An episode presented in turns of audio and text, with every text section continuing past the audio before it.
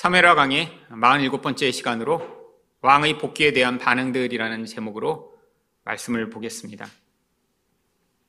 전쟁이 끝나고 이제 다윗 왕을 이제 불러오겠다라고 하는 이스라엘의 모든 지파들의 동의가 있었고요.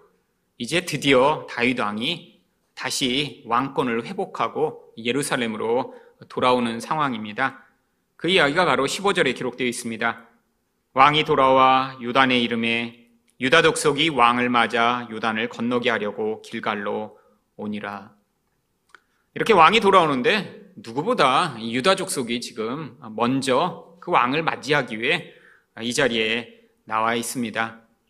이들이 이렇게 먼저 나온 것은 유다 지파가 물론 이 다윗 왕 출신 지파이기도 하지만 아, 이들이 이렇게 다윗 왕의 그런 출신 지파였음에도 불구하고 압살롬의 반역 때 또한 압살롬 편에 섰던 자였는데 다윗이 그들의 죄를 다 용서하고 아, 너희가 왜 나를 빨리 부르지 않느냐라고 그들에게 먼저 이렇게 제안을 해서 아 그들이 아 우리가 다 용서받았구나 이 왕이 우리 때문에 이렇게 마음이 상하여 우리를 보복하지 않겠구나라는 그런 확신을 가지게 되자 바로 이렇게 왕을 맞이하러 달려 나온 것입니다.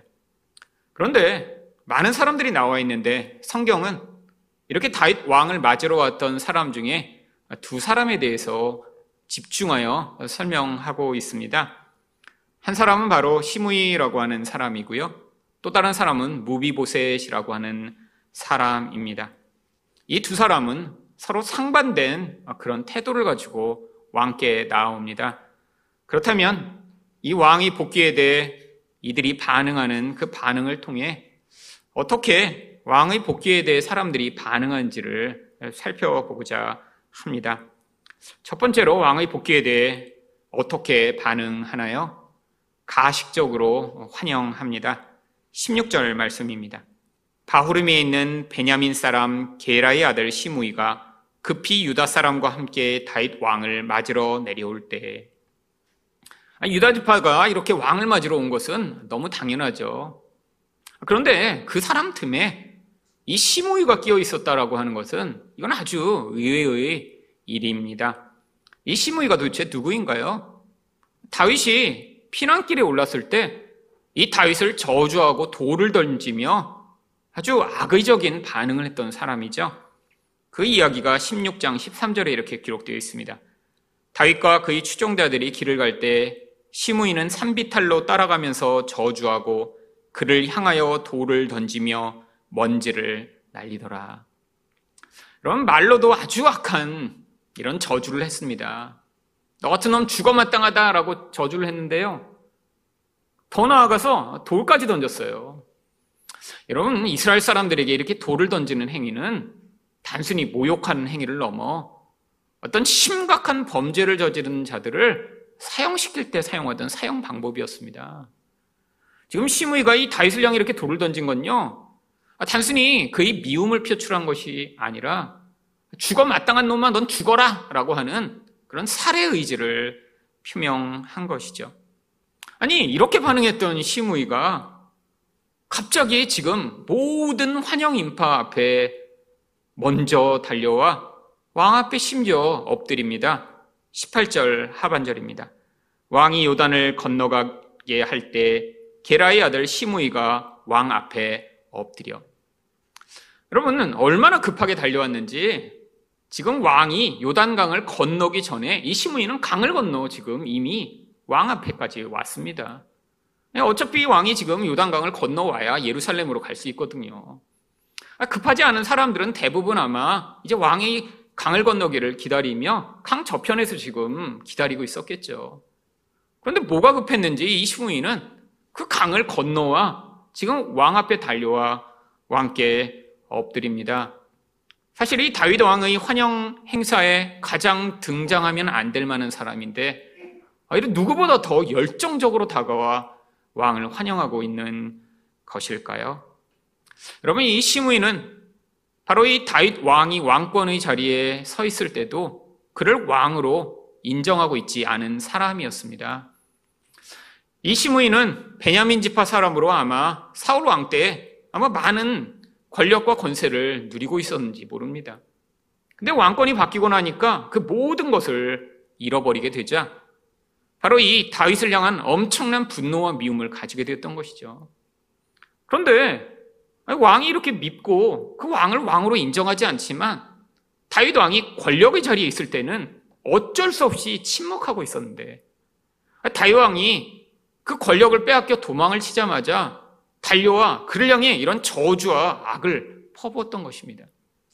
마음에 감추었던 아니 마음에 눌러놨던 그의 본심이 아, 지금 이 다윗이 실각했다는 이야기를 듣자마자 아, 생명의 위협이 도사리고 있음에도 불구하고 달려와 그를 향해 저주를 퍼부을 정도로 그를 지배하고 있었던 것이죠.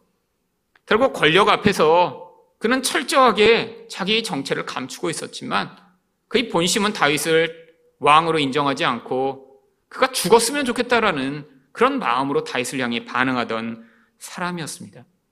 그런데 아니 그때는 그렇게 자기 본심이 자기를 지배하여 아, 이렇게 다윗을 저주했지만 아, 예상과 달리 다윗이 다시 복귀한다고 하자 두려움이 그를 사로잡기 시작한 것이죠.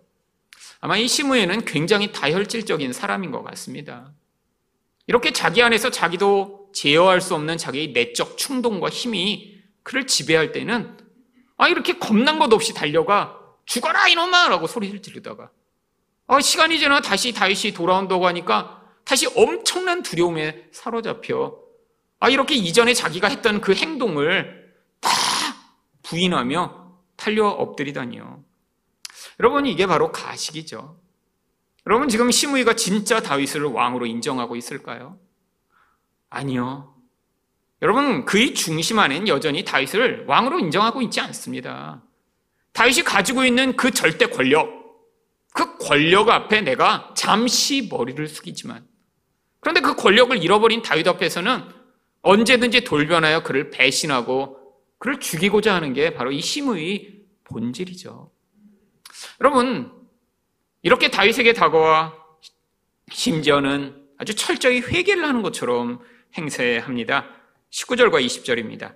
왕께 아뢰되 내 주여 원하건대 내게 죄를 돌리지 마옵소서 내 주 왕께서 예루살렘에서 나오시던 날에 종의 폐역한 일을 기억하지 마시오며 왕의 마음에 두지 마옵소서 왕의 종 내가 범죄한 줄 아홉 개 오늘 요셉의 온 족속 중 내가 먼저 내려와서 내 주 왕을 영접하나이다.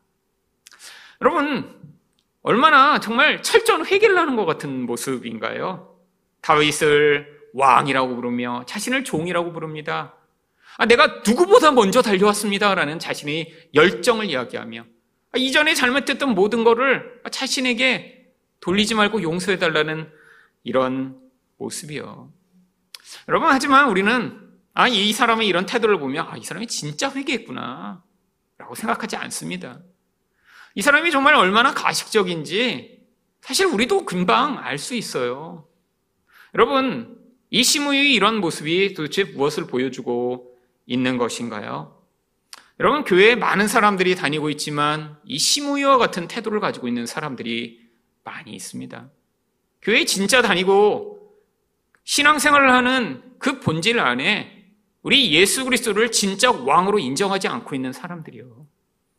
본질 안에서는 예수가 힘이 있고 뭔가 기적을 베풀 것 같고 내 미래에 유익이 될 때만 그를 마치 왕으로 섬기고 주인으로 섬기는 것처럼 행세하지만 아니 좀 예수를 믿고 교회 다녀봤는데도 그 예수가 하나님이 별로 나의 삶에 강력하고 나의 삶에 도움을 주지 않는다는 생각이 들자마자 심적으로 아이고 별거 아니네 예수를 믿어도 내 인생 가운데 그가 그렇게 큰 능력과 은혜를 발휘하지 못하네라고 금방 마음이 돌이켜지는 이런 사람들이요. 여러분, 이런 사람들이 특징이 무엇인가요? 우리 하나님을 정말 하나님으로 공경하며 그를 창조주요, 구속주요, 우리의 전능한 하나님으로 인정하는 게 아니라 그가 우리에게 줄 수 있는 어떠한 종류의 혜택과 그런 힘만을 열망하는 기복주의적 마음으로 하나님께 반응하고 있는 것이죠. 여러분, 그런 사람들에게는 이 하나님의 자리, 예수 그리스도의 자리가 어떤 다른 신이여도 상관이 없습니다. 아니, 그가 우연히 누군가의 소개를 받아 교회에 오게 되고, 우연히, 아니, 교회 다니면 이렇게 좋고, 교회 다니면 이런 놀라운 기적이 일어난다라는 이야기를 듣고, 혹해서, 아, 그 신을 섬기면 그 신이 나에게 이런 혜택을 베푸지 않을까라고 교회에 다니면서 익숙하게 성경도 알게 되고, 찬양도 하게 되고, 예배도 드리기도 했지만, 본심 안에서는 우리 하나님을 진짜 하나님으로 인정하지 않고 있는 것이죠. 물론 이 시므이처럼 이렇게 직접 하나님을 향해 삿대질하며 당신 죽어 마땅해 라고 하지는 않습니다.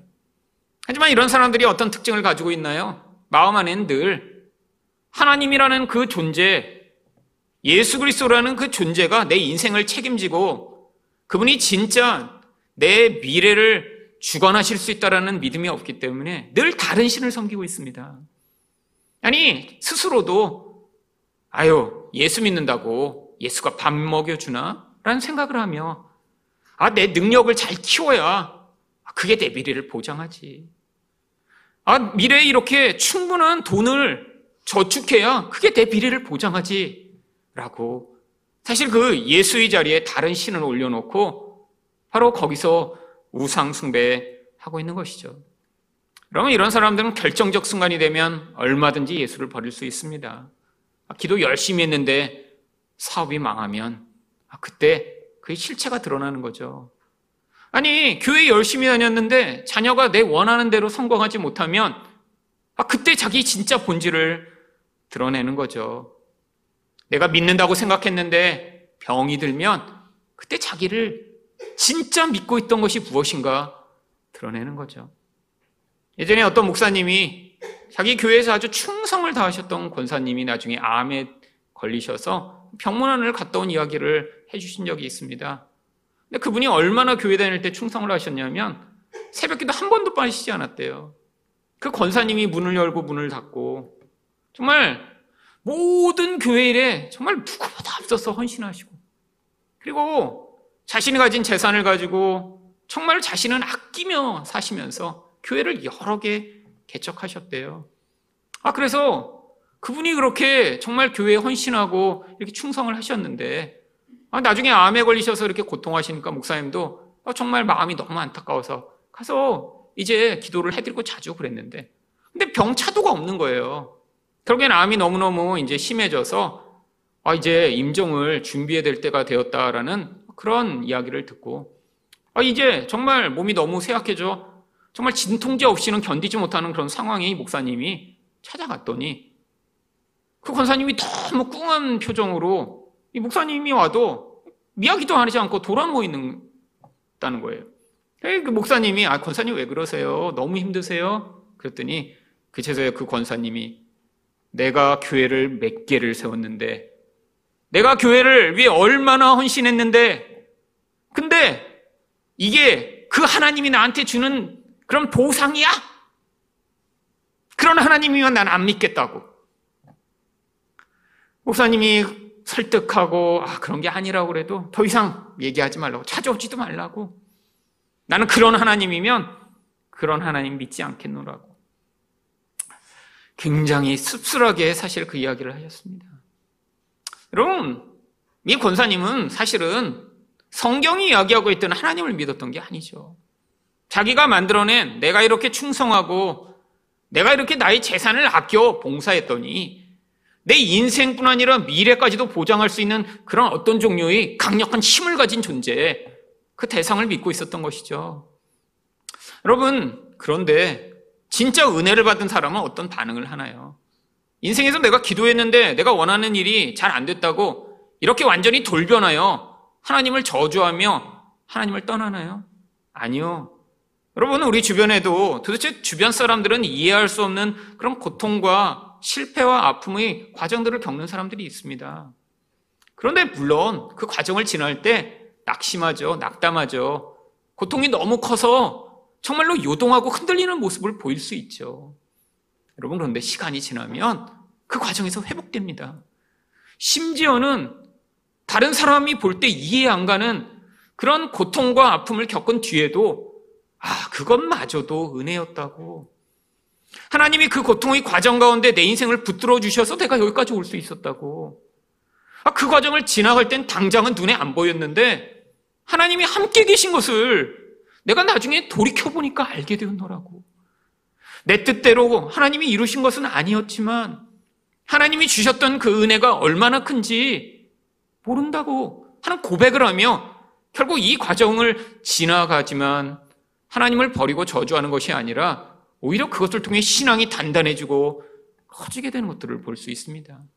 그게 진짜 신앙의 본질이죠. 하나님을 우상으로 섬기는 그런 자, 아니 힘 있는 존재로 우리 하나님을 바라보다가 힘이 없는 것 같으니까 그때 외면하는 사람이 아니라 우리 하나님과 진짜 신앙의 관계로 맺고 있던 사람인 것이죠. 여러분, 우리가 볼 때도 이 시무이 너무 빤한 속셈입니다. 여러분, 정말 우리가 볼 때도 그런데, 아니, 당시의 사람들은 그럼 다 눈이 멀었나요? 아니죠. 옆에서 그걸 지켜보고 있던 한 사람이 화가 나서 당장에 이렇게 이야기를 합니다. 21절입니다. 수리아의 아들 아비세가 대답하여 이르되 시므이가 여호와의 기름 부으신 자를 저주하였으니 그로 말미암아 죽어야 마땅하지 아니하리까? 아니 옆에서 보니까 화가 나는 거예요. 아니 저런 식으로 지금 다윗이 도망갈 때는 막 저주하고 막 그러다가 지금 돌아오니까 막 달려와서 내 죄를 내게 돌리지 마옵소서. 내가 제일 먼저 왔습니다. 라고 막 이러고 있으니까 옆에서 꼴보기 나니까 아, 저거 죽어 마땅한 거 아니에요?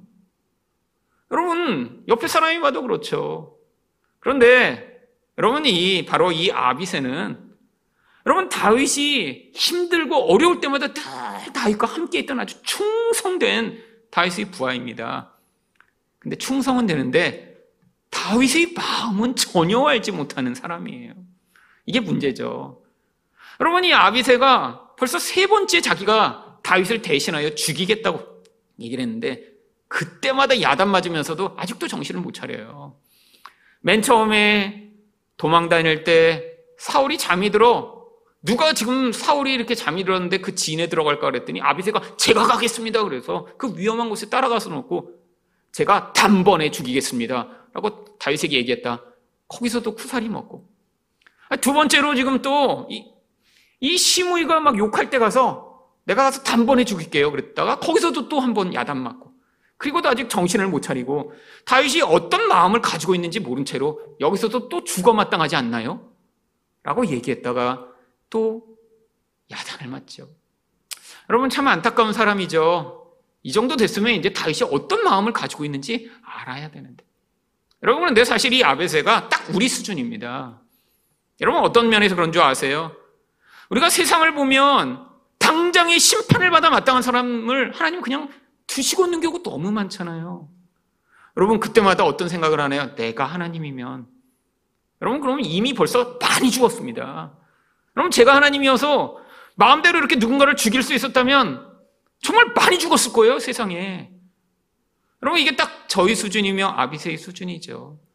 왜 하나님이 근데 심판 안 하시지? 아, 저렇게 나쁜 놈 저렇게 살려두시지? 여러분, 우리가 그래서 답답한 거 아니에요? 여러분, 잘못하는 인간마다 하나님이 즉각 즉각 심판하시고, 아니, 그럴 때마다 문제가 생길 때마다 하나님이 이렇게 개입하시면 훨씬 속 시원할 거 아니에요?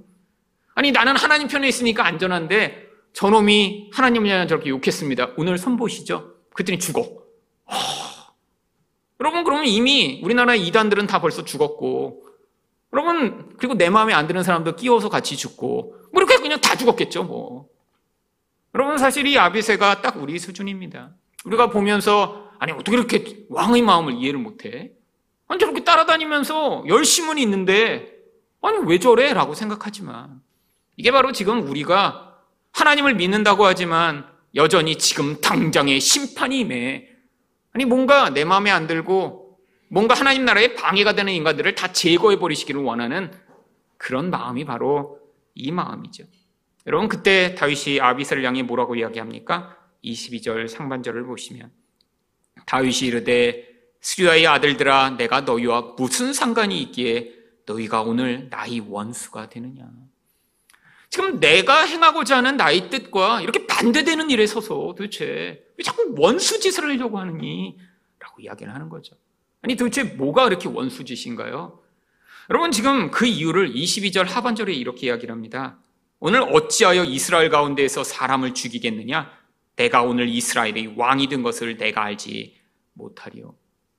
여러분 지금 이 압살롬을 따르던 대부분의 사람들이 지금 겨우 마음을 회복하여 야 다윗이 우리 죽이지 않을 거 맞는 것 같아 라고 지금 몰려온 거예요.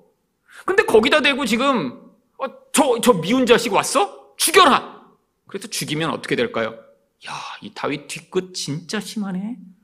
야, 이런 다윗 우리가 다시 갔다 나중에 권력을 잡아 우리를 다 보복하거나 죽이면 어떻게 하지? 그럼 그럼 사람들이 마음이 다 다시 흩어져 버릴 거 아니에요. 지금 사람들은 두려워하고 있습니다. 다윗이 돌아 보복하면 어떡하지? 야, 우리도 배신한 거 맞지만 아 그래도 용서한다고 그랬으니까 지금 나와 있는데 거기다 대고 목을 잘라버리세요. 그러면 지금 이 모든 연합이 다 깨어지는 것이죠. 여러분, 그래서 네가 왜 내 원수가 되려고 하냐? 왜 내 마음을 모르고 이렇게 겨우 사람들을 불러왔는데 왜 그러느냐라고 이야기를 하는 것입니다. 여러분, 그래서 다윗은 시므이에게 이렇게 약속을 합니다. 왕이 시므이에게 이르되 내가 죽지 아니하리라 하고 그에게 맹세하리라. 아, 물론 여기 죽지 아니한다고 이야기했다고 해서 영원히 뭐 이런 얘기를 단서를 붙인 것이 아니죠. 그럼 나중에 반드시 이 시므이는 심판을 당하게 되어 있고요. 또한 당하게 됩니다. 하지만 내가 오늘 너를 죽이지 않겠다라고 지금 맹세를 하고 있죠. 여러분, 이 땅에도 우리가 생각하는 만큼 심판이 잘 이루어지지 않습니다. 사실 하나님이 어떤 위기에 처하고 고통하는 자를 도우시는 것, 아, 그거는 우리 주변에서 아니 내 인생 가운데도 아, 경험할 때가 오히려 가끔씩 있어요. 여기 계신 분들이 예수를 믿었는데, 아니 그 기한이 20년, 30년 됐는데, 하나님의 개입과 특별한 은혜와 그런 도우심을 한 번도 경험하지 못했다. 아, 그럴 리는 없죠. 제 인생 가운데도 무수한 하나님의 개입들이 있었습니다. 아니, 여러분이 간증하시고, 여러분이 여러분의 삶을 돌아보시면, 아, 많이 잊어버리셨지만, 그래도 고민하면서 돌아보면 굉장히 많아요, 솔직히. 여러분, 하나님이 많이 개입하셔서 여기까지 온 것이고요. 은혜가 있었던 것입니다. 여러분, 근데 이 은혜보다 훨씬 잘 안 이루어지는 게 뭔지 아세요? 심판입니다. 아니, 이렇게 은혜는 하나님이 많이 베푸셔요. 아니, 저도 그 은혜 이야기를 하자면 굉장히 많죠. 여러분도 많죠. 근데 아, 누군가 심판을 하나님이 하셨으면 좋겠는 그 대상을 향한 심판은 오히려 잘 안 이루어집니다. 교회를 망가뜨리는 이런 원수들, 이단들, 다른 사람을 죽이고 고통케 하는 많은 악인들, 여러분 볼 때마다 어, 저도 화가 날 때가 있어요. 어린 아이들을 불러다가 성노예로 삼는 이런 악마 같은 놈들, 운동하겠다고 온 아이들을 불러 그 권위로 폭행하고 결국 죽음으로 몰아넣는 그런 지도자들. 그러면 세상에 얼마나 정말 악마가 환생한 것 같은 나쁜 인간들이 많나요? 여러분, 그들 왜 하나님이 그냥 두시는 것 같죠? 이 세상에 심판을 확 보내셔서 그런 악하고 마귀 같은 놈들을 싹 쓸어버리시면 얼마나 좋을까요? 여러분, 그래서 예수님이 바로 우리와 같은 생각을 가지고 있는 바로 사람들을 위해 마태복음에서 가라지 비유를 말씀하신 것입니다. 예수님이 가라지 비유에 무슨 말씀을 하셨죠? 좋은 밭에 곡식을 뿌렸는데 원수가 와서 아, 이 잡초를 잔뜩 뿌려놓은 거예요. 여러분 농사를 짓는 분들이 똑같이 고백하시더라고요. 곡식은 잘 안 자라고 그러는데 이 잡초는 눈만 돌리면 이미 자라 있대요. 생명력이 왕성한 거죠. 너무너무 힘든 거예요. 아니, 곡식이 자라는 것보다 몇 배의 그런 힘을 가지고 이 곡식들을 위협하는데. 여러분, 그렇다고 싹 갈아엎지 않습니다.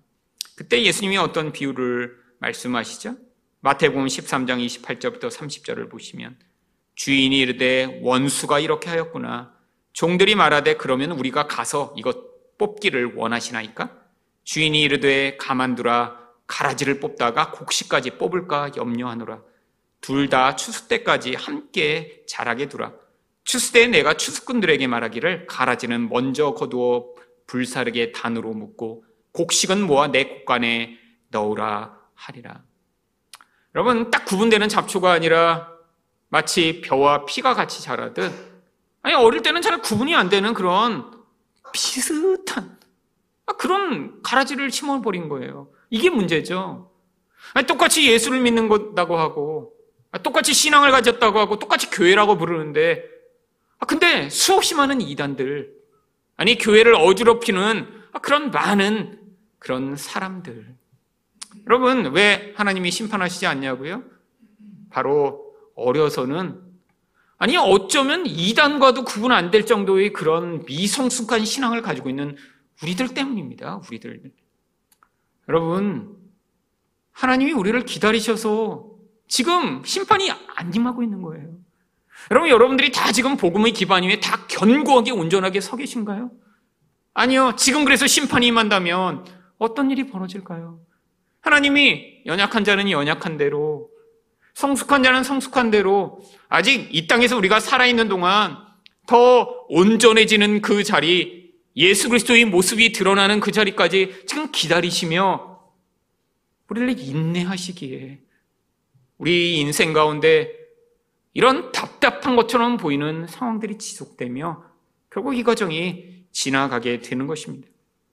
여러분, 그렇다고 심판이 없는 것이 아닙니다. 여러분, 하나님은 반드시 심판하실 것입니다. 여러분, 이렇게 왕을 향하여 대적하며 악을 행했던 이 시므이가 그래서 편안하게 눈을 감게 되나요? 아니요.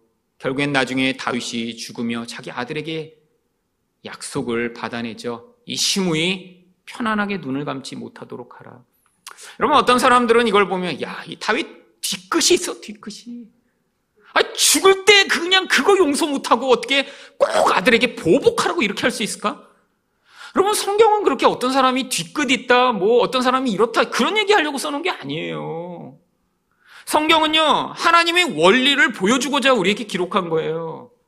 다윗이 이곳에서 보이는 원리는 당장에 심판하시지 않더라도 결국에는 궁극적으로 하나님을 향해 대적하며 하나님 편에 서지 않고 가식적으로 왕을 대했던 이 모든 자들에 대한 그 무섭고 엄중한 심판이 임할 것임을 보여주고자 기록한 거죠. 다윗이 지금은 이렇게 했다가 나중에 죽기 전에 그 원한을 못 견디고 유언으로 남기는 그런 아, 정말 찌질한 인간임을 보여주고자 한 것이 아니죠. 결국 솔로몬은 그 아버지의 유언을 받아들여 이 시무에게 내가 강을 건너가면 넌 죽는다. 이걸 떠나지 말아라라는 약속을 받아냅니다. 그런데 시간이 지나자 결국 그 왕의 명령을 어지고 도망간 종을 잡으러 멀리 갔다 와요. 결국 그때 솔로몬이 이 시므이를 이렇게 이야기합니다.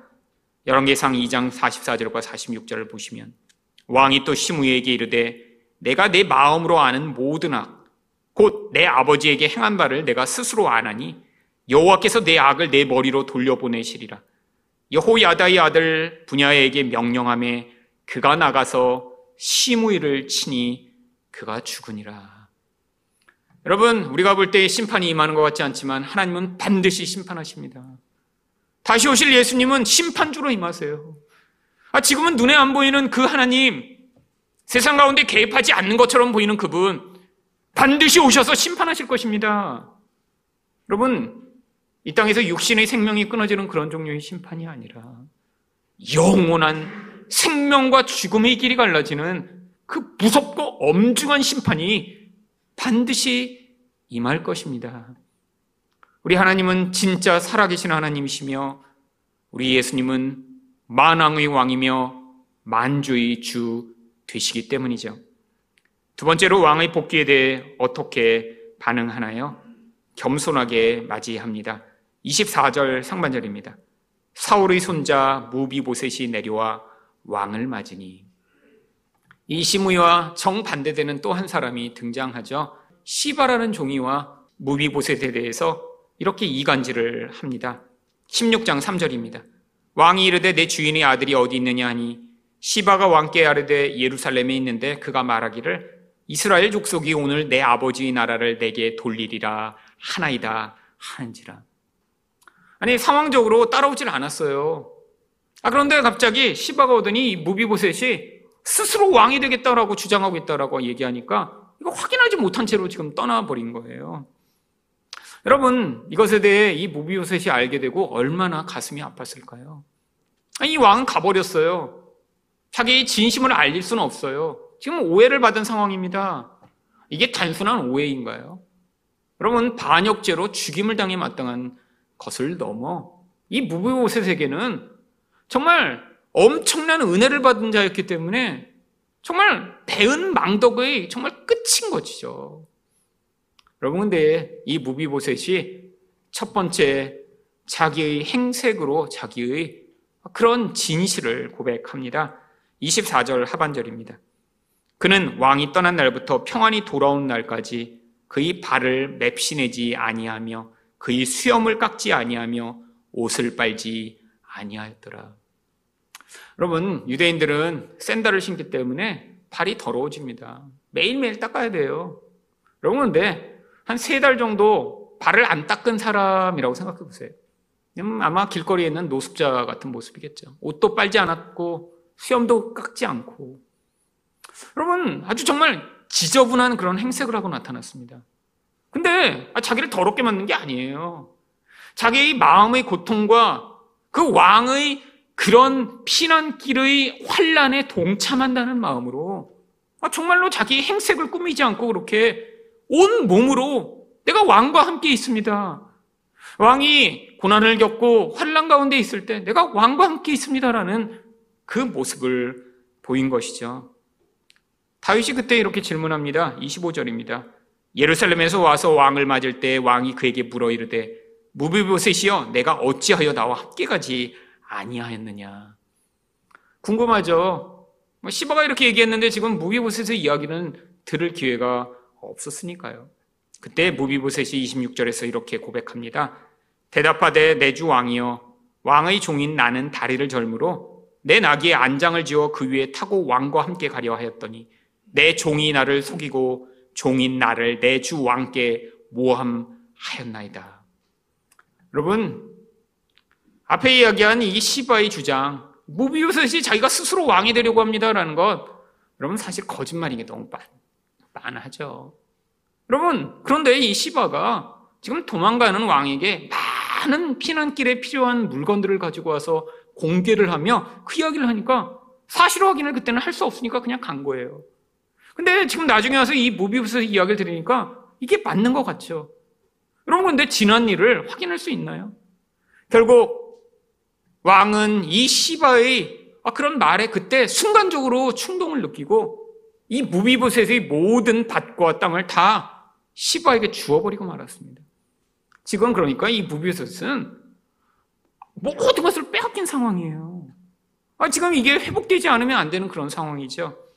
그런데 이 무비보셋이 나는 결백하고 저놈은 나쁘니까 아, 저놈의 그 죄를 용서하지 말고 내 결백을 밝혀주세요라고 하는 게 아니라 이 부부요서의 27절에서 뭐라고 얘기합니까?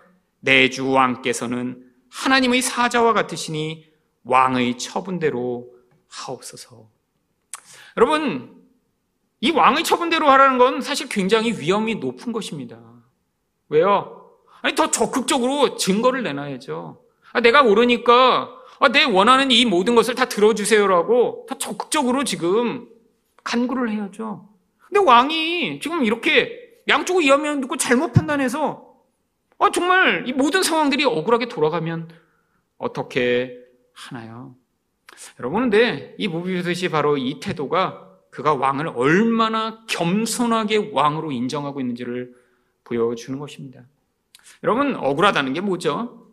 내 생각에 내가 원래 누렸어야 하는 어떠한 지위, 어떠한 물질적 풍요, 어떠한 대우를 내가 누리지 못할 때 우리는 억울하다라고 생각합니다. 여러분, 그런 때 있잖아요. 여러분이 회사의 사장님인데, 누군가 모르는 사람이 밖에서 왔다가 여러분을 청소부로 알고, 청소 아저씨, 여기 사장님 누구예요? 라고 물어볼 때, 아, 여러분, 불쾌하시죠? 그러면, 아, 나는 사장인데, 그럼 사장의 대우로 누군가 와서, 아, 사장님 하면 당연한 거겠죠. 근데 내가 내 생각에 나는 이 정도의 대우를 받아야 되고 난 이 정도 수준의 삶을 인정받아야 돼라고 생각하고 있는데 누군가 그걸 다 파괴해버리면 그게 억울한 거죠. 여러분, 그런데 무비보셋은 어떻게 이렇게 자기의 억울함을 아, 다시 회복할 그런 기회가 왔는데 왕의 처분에 다 맡기겠다고 고백하고 있는 것일까요? 그가 바로 진짜 은혜를 아는 자였기 때문입니다. 그래서 28절에 이렇게 얘기를 하는 거예요. 내 아버지의 온 집이 내 주 왕 앞에서는 다만 죽을 사람이 되지 아니하였나이까? 그러나 종을 왕의 상에서 음식 먹는 자 가운데 두셨사오니 내게 아직 무슨 공의가 있어서 다시 왕께 부르짖을 수 있사오리이까? 여러분 이전에 자기는 죽은 자였다는 거예요. 그게 자기의 본질입니다. 뭐 원래 내가 괜찮은 사람이었는데 아 지금 누군가로부터 지금 잘못된 대우를 받아서 아 그래서 이렇게 지금 낮아진 게 아니라 원래의 시장은 죽은 자예요. 더 낮아질 게 없어요. 거기가 끝이에요. 근데 왕이 이렇게 높여주셨어요. 왕과 함께 식사할 수 있는 그런 자리. 왕의 친구, 왕족처럼 여기게 된 거예요. 근데 다시 지금 모함을 당했어요. 아, 그래서 밭도 다 뺏기고 모함을 당해 지금 낮아진 자리에 있는데 여러분 아무리 낮아져도 원래 죽을 자리에 서 있던 것보다는 높다라는 거예요. 그러니까 난 이미 은혜를 받아 이렇게 큰 은혜를 받아 원래 죽을 자였다가 이렇게 되었는데 지금 왕이 어떤 처분을 내리더라도 내가 그걸 다 받아들이겠습니다라는 그런 겸손이 나오고 있는 것이죠. 여러분 다윗이 그 죽은 것 같은 이 무비보셋을 찾아 은혜를 베풀었을 때 그래서 그때 그가 사무엘 하 9장 8절에서 이렇게 고백했던 것입니다. 그가 절하여 이르되 이 종이 무엇이기에 왕께서 죽은 개 같은 나를 돌아보시나이까. 여러분, 이 고대의 개는 정말 하이에나 같은 존재예요. 아, 정말 죽어도 아무도 관심을 보이지 않는 그런 존재. 아니, 그냥 죽은 사람도 아니라, 아, 들판에서 그냥 죽어버려서 사는데, 어, 뭐야, 저거 더 더러운 거 아니야? 라고 생각할 만한 그런 존재. 근데 자기가 그렇다는 거예요. 근데 어떻게 나에게 은혜를 베푸시죠?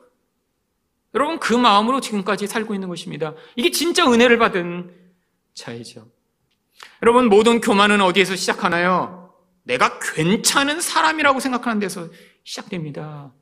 아, 나는 썸띵이야. 아, 나는 서먼이야. 아, 그러니까 내가 그 서먼에 맞는 대우를 다른 사람이 내게 해줘야 돼. 라고 생각하는 데서.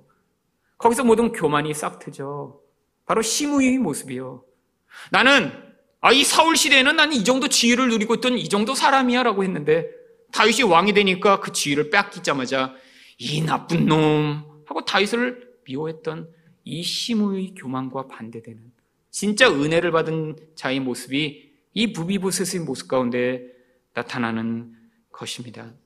여러분, 우리는 바로 이 무비보셋처럼 은혜를 받은 자입니다. 여러분, 예수가 없었다면 우리는 어떤 삶을 살고 있을까요? 아니, 우리 일상과, 아니, 우리 삶이 어쩌면 큰 변화가 없을지도 몰라요. 하지만 하나님의 은혜가 우리에게 가져온 진짜 놀라운 것은 무엇인가요? 죄로 말미암아 죽을 수밖에 없는 우리, 미래에 대한 아무런 소망이 없는 우리, 아니 세상에서 사라져 버려도 그냥 아무런 존재 이유가 없는 우리에게 바로 하나님이 우리에게 예수 그리스도를 죽이셔서 우리와 같은 자들을 살려주신 그 놀라운 은혜. 죽은 개 같은 우리에게 부어진 그 은혜를 진짜 아는 자라면 여러분 그 은혜로 말미암아 내 인생 가운데 나는 괜찮은 존재인데 이 정도 수준의 이 정도 지위의 이 정도 모습의 대우를 받아야 라고 생각하며 살아가는 이 교만으로 살아갈 수 없는 것입니다. 여러분 교만은 어디에서 싹트나요? 바로 이 하나님의 은혜를 은혜로 받아들이지 못하고 여전히 나는 괜찮은 사람이야. 나는 이 정도 수준의 사람이야 라고 하는 이 무서운 자기 중심성에서부터 교만이 늘 나오는 것입니다.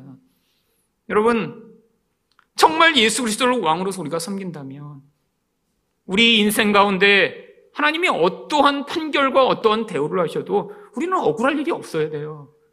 근데 우리는 늘 억울하죠. 하나님, 하나님, 왜 저 사람은 저렇게 잘 되는 것 같은데 왜 나한테는 이렇게 하세요?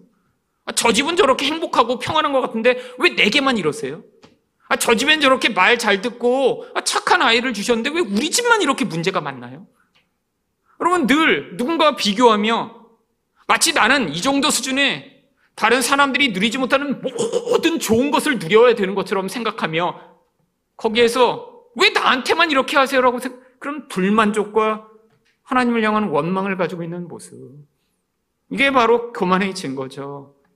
여러분 죽을 자였는데 우리와 같은 죽은 개와 같은 자에게 하나님이 은혜를 베푸셔서 영원한 생명을 주시고 복음을 알게 하시고 미래에 대한 소망으로 이 죽음의 공포를 이기게 하시며 나밖에 알지 못해 다른 사람을 파괴하며 미워하며 나의 쾌락과 욕망만을 위해 살아갈 수밖에 없는 우리를 다른 사람을 위해 사랑하며 기도하며 봉사할 수 있는 자들로 만들어 주신 그 놀라운 은혜가 있는데 그것들은 하나도 기억하지 못하고 나에게는 왜 이거밖에 안 주세요? 라고 이야기하고 있다면 아직 이 무비보셋이 받은 것 같은 이 은혜를 은혜로 반응하지 못하고 우리는 시무이처럼 하나님을 바라보고 있는 것 아닌가요? 여러분, 하나님이 우리에게 지금도 우리가 바로 그 하나님을 어떠한 분으로 여기고 있는지를 우리에게 물어보시길 원하십니다. 여러분, 하나님이 우리 인생에 어떠한 그러한 처분을 내리셔도 하나님, 나는 죽어 마땅한 그런 자인데 아, 이것도 괜찮습니다. 하나님, 내 인생에 내가 원했던 내 삶이 있지만 아니, 내가 원했던 내 수준이 있지만 하나님이 그것들을 주시지 않고 아니, 내 인생이 그렇게 어쩌면 연약하고 어쩌면 뭔가 상처 입고 어쩌면 성공하지 못하고 아니, 문제가 많은 채로 살아갈지라도 하나님이 내 인생에 이미 주신 것들이 너무 감사하며 죽은 자를 향한 이 은혜로 말미암아 하나님이 어떤 처분을 내리셔도 제가 탈게 받겠습니다라는 이 무비보셋의 태도가 바로 진짜 은혜를 받은 사람만이 나타낼 수 있는 태도인 것입니다. 여러분, 여러분이 받은 은혜를 아무것도 아닌 것으로 여기고 그 은혜 말고 다른 은혜를 주세요라고 혹시 간구하고 계신 것은 아닌가요? 여러분, 이런 무비우셋에게 왕이 이런 판결을 내립니다. 29절 하반절입니다. 내가 이르노니 너는 시바와 밭을 나누라. 이건 아주 현실적 결정이에요. 지금 시바도 그 자리에 와 있습니다. 근데 시바가 속였긴 했지만, 아, 지금 이거 확실치가 않아요. 뭐 그때 뭐 녹음을 해놓은 것도 아니고, 뭐 CCTV가 있는 것도 아니고, 확인하고 말로 지금 평가를 해야 되는데, 상황상 무비부셋이 맞는 것 같아요. 근데 시바는 뭘 갖고 왔죠? 가장 필요한 순간에 수없이 많은 아, 그런 물건을 가져와 이 피난길에 있던 사람들을 회복할 수 있도록 도움을 줬습니다. 심지어는 이 무비보셋이 타야 할 나귀까지 뺏어와서 아, 지금 왕의 가족들이 탈 수 있도록 제공했어요. 아, 그러니까 그때 지금 왕이 이미 선포를 해버린 거예요. 자, 모든 재산을 네가 가져. 아, 그런데 지금 와서 다시, 아, 그거 다 뺏어서 그럼 얘한테 줘. 라고 하면 이게 또 문제가 되니까 애매모호한 결정을 내린 거죠. 그냥 밭을 나눠서 서로 가죠. 밭을 나눠. 아, 지금 이러지도 못하고 저러지도 못하는 상황입니다. 사실 다윗도 피난길에 지금 정신이 혼미한데, 아, 그때 명확한 결정을 못 내린 거예요. 그리고 나서 지금 다시 어떻게 하지 못하니까 애매한 결정을 내리죠. 여러분, 그때 사실은 저 같으면, 아니, 왕이요. 어떻게 그럴 수 있나요? 그거 원래 내 거였는데 그거 지금 제가 이렇게 진실을 다 고백했으니까 저놈을 벌 주고 다시 다 뺏어서 주셔야 되지 않을까요? 여러분 이게 대부분 우리가 생각하는 거죠. 여러분 내 진짜 은혜를 받은 무비보셋은 어떻게 30절에서 반응하나요? 무비보셋이 왕께 아뢰되 내주 왕께서 평안히 왕궁에 돌아오시게 되었으니 그로 그 전부를 차지하게 하옵소서. 여러분 이게 은혜를 받은 태도라는 거예요. 여러분, 자기 물질적 재산이 회복되는 것, 나의 지위가 위로 돌아가는 것, 아, 그게 중요하지 않다는 거예요. 진짜 왕을 왕으로 섬기는 자, 겸손하게 왕을 인정하는 자는 내게 중심이 있는 게 아니라는 거예요. 내 상황이 좋아지고, 내 물질적 풍요가 다시 회복되며, 내 지위가 올라가고, 내 억울함이 풀어지는 그게 늘 우리가 관심 있는 거 아니에요? 우리가 늘 기도하는 거 아니에요? 나의 문제, 이런 상황이 하나님 됐으면 좋겠습니다. 여러분, 근데 진짜 은혜를 받은 자들이 나타내야 될 태도가 바로 이것입니다. 하나님, 내게 아무것도 돌아오지 않아도 우리 예수님이 왕이신 것이 감사합니다. 우리 예수님이 통치하시는 것이 정말 너무나 기쁩니다. 그것만으로도 제가 감사하며 우리 예수 그리스도가 이 온 세상을 통치하시기를 열망합니다라고 고백하는 바로 이게 참 은혜를 받은 자들이 겸손 태도인 것입니다. 여러분, 여러분은 은혜를 정말 받으셨나요?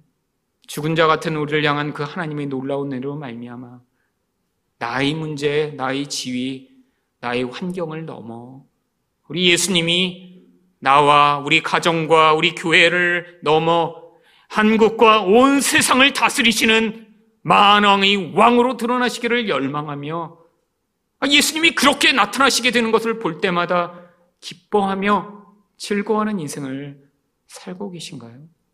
아니면 여전히 나의 문제, 나의 환경, 나의 지위에 늘 관심을 기울이다가 뭔가 내가 받아야 할 그 지위와 대우를 받지 못해 억울해하며 하나님이 이렇게 회복시켜 주세요. 이렇게 만들어 주세요. 나는 이런 삶을 살아야 합니다라고 끝까지 하나님 앞에서 내 중심적인 태도를 보이는 시무와 같은 모습으로 반응하고 있지는 않으신가요? 우리 예수님을 온전한 왕으로 인정해 드리심으로 말미암아 그 예수가 통치하시는 그 어떤 통치도 감사로 받아들인 여러분이 되시기를 예수 그리스도 이름으로 축원드립니다.